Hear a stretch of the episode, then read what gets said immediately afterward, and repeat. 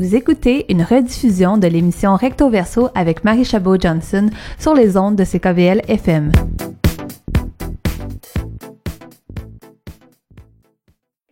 Bonjour. Euh, mon nom est Nadine Saint-Louis. Je suis la fondatrice et la directrice générale des Productions Feu Sacré, qui est un organisme culturel autochtone à but non lucratif qui a pour mandat de faire la promotion de l'art des artistes et des cultures autochtones ainsi que les événements culturels qui reviennent à chaque année pour nous rapprocher de nation en nation. Écoute, les productions de Sacré font depuis six ans. On est rendu à notre sixième édition des rendez-vous des arts métissés. Montréal, qui est un territoire traditionnel Montroc est un, un, territoire de partage entre toutes les nations depuis des centaines d'années.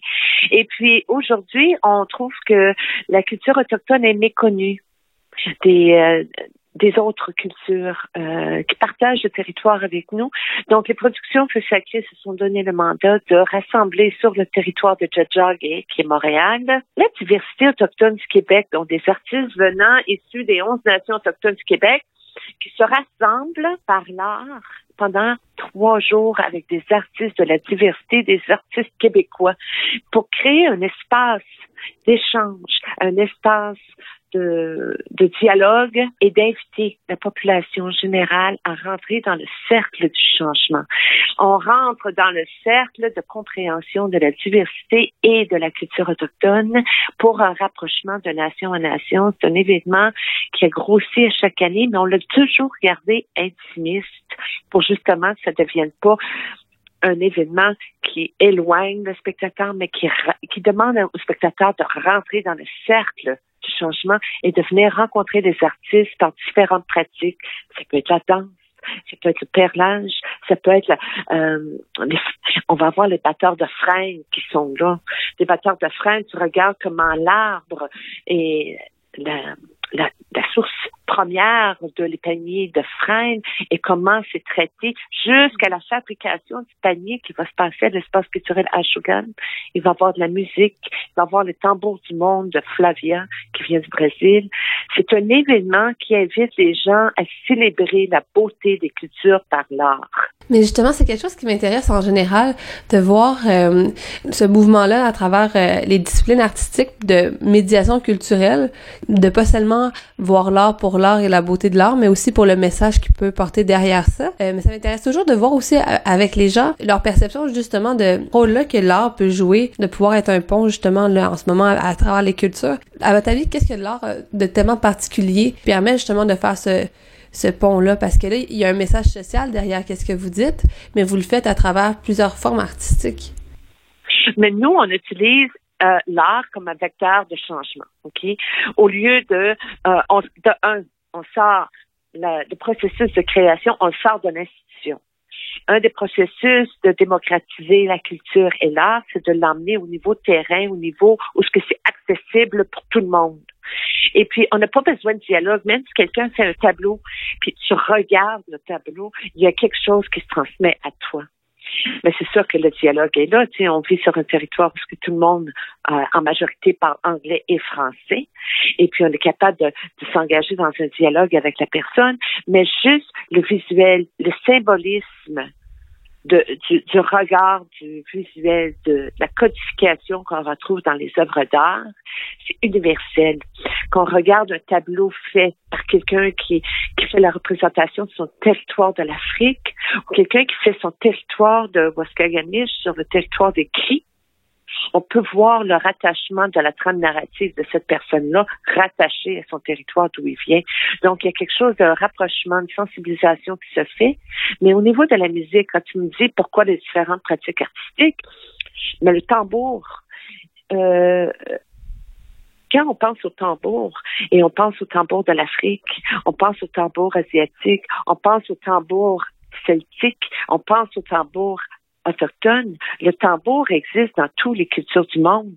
Donc si, puis moi j'aime pas utiliser médiation culturelle parce que ce mot-là, médiation, me fait dire qu'il y a quelque chose à réparer, mais moi je parle de partage culturel par un objet qui nous rassemble, qui nous ressemble.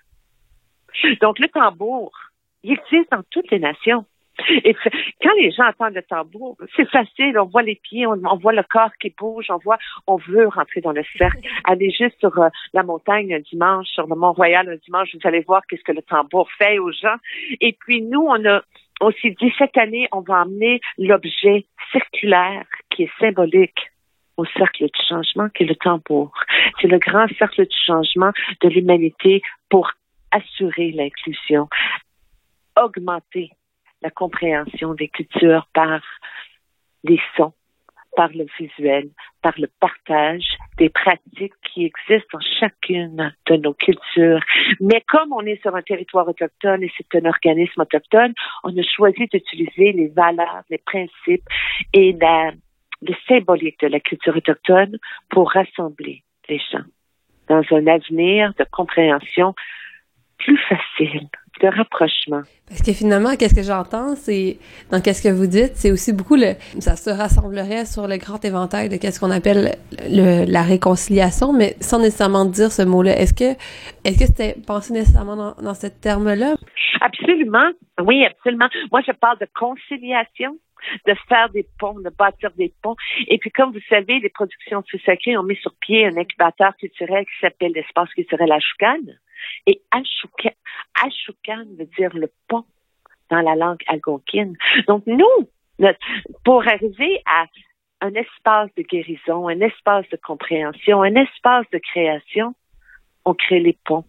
Et on invite la population à se joindre au grand cercle du changement et de venir voir les différentes pratiques artistiques, les sons qui viennent des différents tambours et l'échange interculturel qu'on va retrouver avec les musiciens dont Mo Clark, Shawit, qui a un, son groupe est fait de diversité, qui chante en Innu, mais qui chante en le, le genre reggae.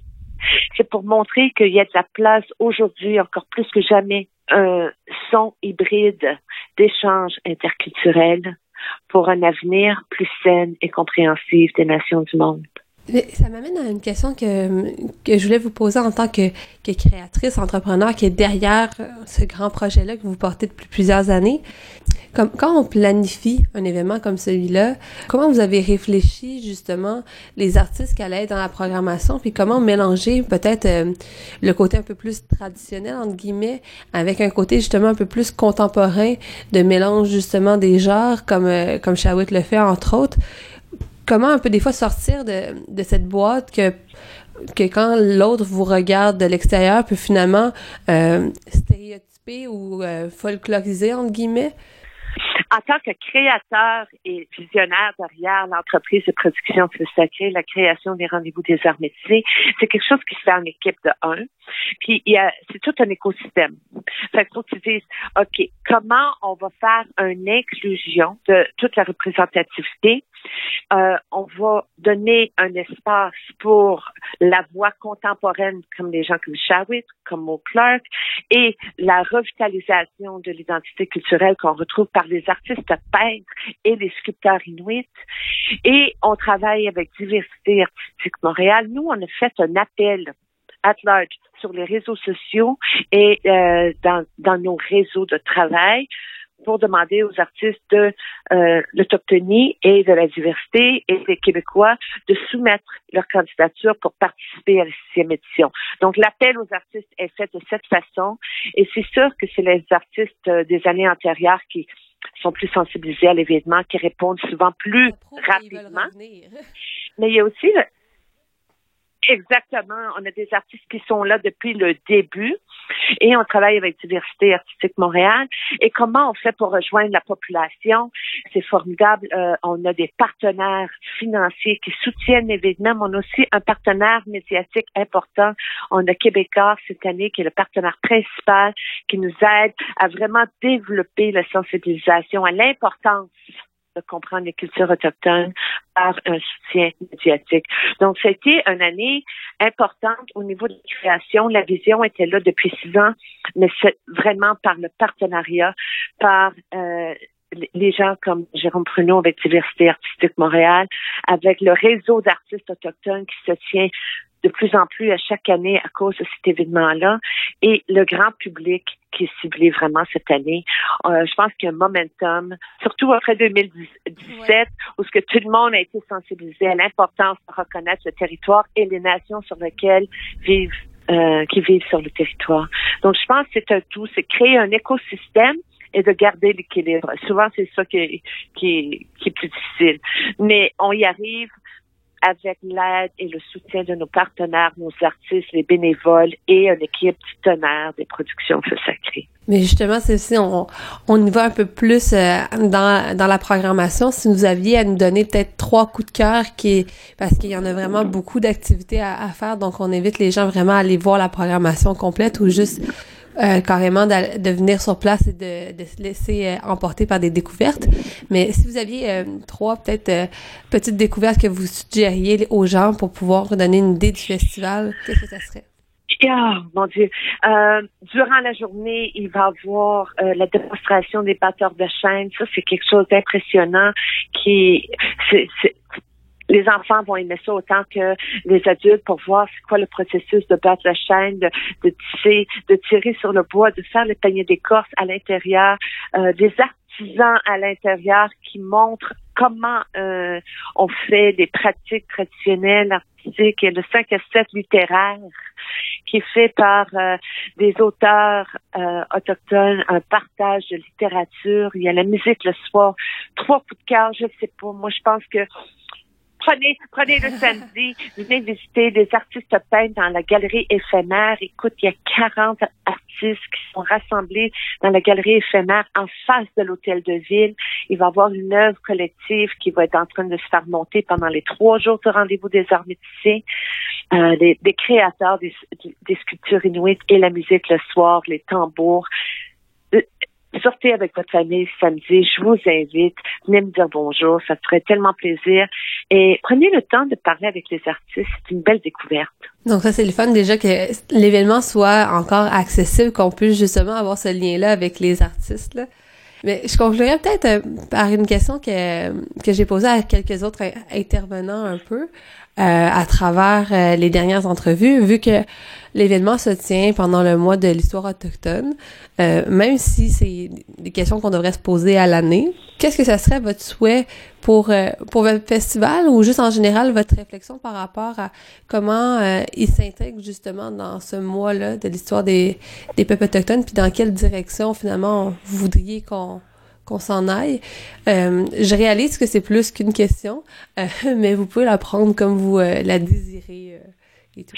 Moi, qu'est-ce que je trouve qui serait important, c'est que pendant des années, on a traité la question autochtone comme quelque chose d'un passé qui était peint, qui est disparu, et puis que tranquillement, pas vite, avec le, le rapport de vérité et réconciliation, on a vu l'émergence d'une trame euh, narrative importante sur la reconnaissance de l'histoire qui a voulu effacer l'autochtonie, euh, l'impact euh, des politiques écrites qui ont voulu enlever cette force culturelle au niveau national, qui a eu des impacts au niveau provincial, puis que là, de, depuis 2015, de faire de créer des espaces pour que cette identité culturelle-là prenne sa place dans une façon équilibrée et saine dans un milieu urbain, c'est essentiel. Et je pense que au niveau des institutions, puis au niveau de l'éducation, on a un grand travail encore à faire, mais que moi, j'aimerais voir que le mois de juin soit le mois de sensibilisation à la culture autochtone, pareil comme on fait le mois de février de Black History Month, que je trouve formidable tout le mois de février, on peut voir la cinématographie faite par des cinéastes d'origine euh, Black History Month, donc euh, qui viennent de Canadian African History ou euh, américain. Imagine avoir un mois complet où on a de la cinématographie faite par des cinéastes autochtones, des ateliers de sensibilisation à l'histoire autochtone, euh, des, des, des grandes scènes où ce qu'on peut voir la diversité des différentes danses. Nous, on va faire des ateliers à plus, à plus petite échelle, Marie, mais c'est sûr, c'est quoi la différence d'un danseur de euh, euh, fancy shawl ou le jingle dress ou les danseurs de cerceau? Je pense que cette année, euh, les danseurs de cerceau reviennent encore. Ils viennent encore de l'Arizona. C'est des, c'est des danseurs de cerceau qui ont gagné des concours nord-américains qui seront à Montréal. Ça, c'est vraiment tout à l'heure pour répondre à ta question. J'ai complètement oublié mes danseurs de cerceau, mais ils sont beaux, ils sont fabuleux. Et puis, ils démocratisent le cercle, le cerceau, sa signification. Puis visuellement, c'est wow! C'est quelque chose. On peut voir, on va mettre des, des images euh, juste pour donner une petite idée aux gens euh, de la programmation qui avait été euh, faite l'an dernier où qu'on voyait justement des danseurs de cerceau. C'est assez extraordinaire visuellement. Ah oui, fait qu'imagine avoir pendant tout le mois de juin un genre de sensibilisation provinciale à tous les niveaux, dans les petits villages, dans les villes, où ce qu'on a euh, une programmation autochtone pour sensibiliser non seulement les enfants, mais les adultes, puis de créer un espace de rapprochement, de rendre la culture accessible au grand public. Fait que nous, c'est à petite échelle, c'est trois jours, c'est dans le Vieux-Montréal, même si c'est dehors, dans une galerie éphémère et à la, euh, la tente des spectacles et à l'intérieur de l'espace culturel. Imagine, ce que je verrais pour l'avenir, c'est d'avoir un mois sur la sensibilisation à la culture autochtone où, justement, on intègre dans un milieu urbain une programmation sur la cinématographie pour tout le mois. Pour tout le mois. Pour, justement, amener cette conscientisation collective que des Autochtones sont pas morts, ils sont vivants, puis qu'ils sont créatifs, puis qu'il y a une culture contemporaine, puis il y a une pratique contemporaine, et puis que briser les stéréotypes.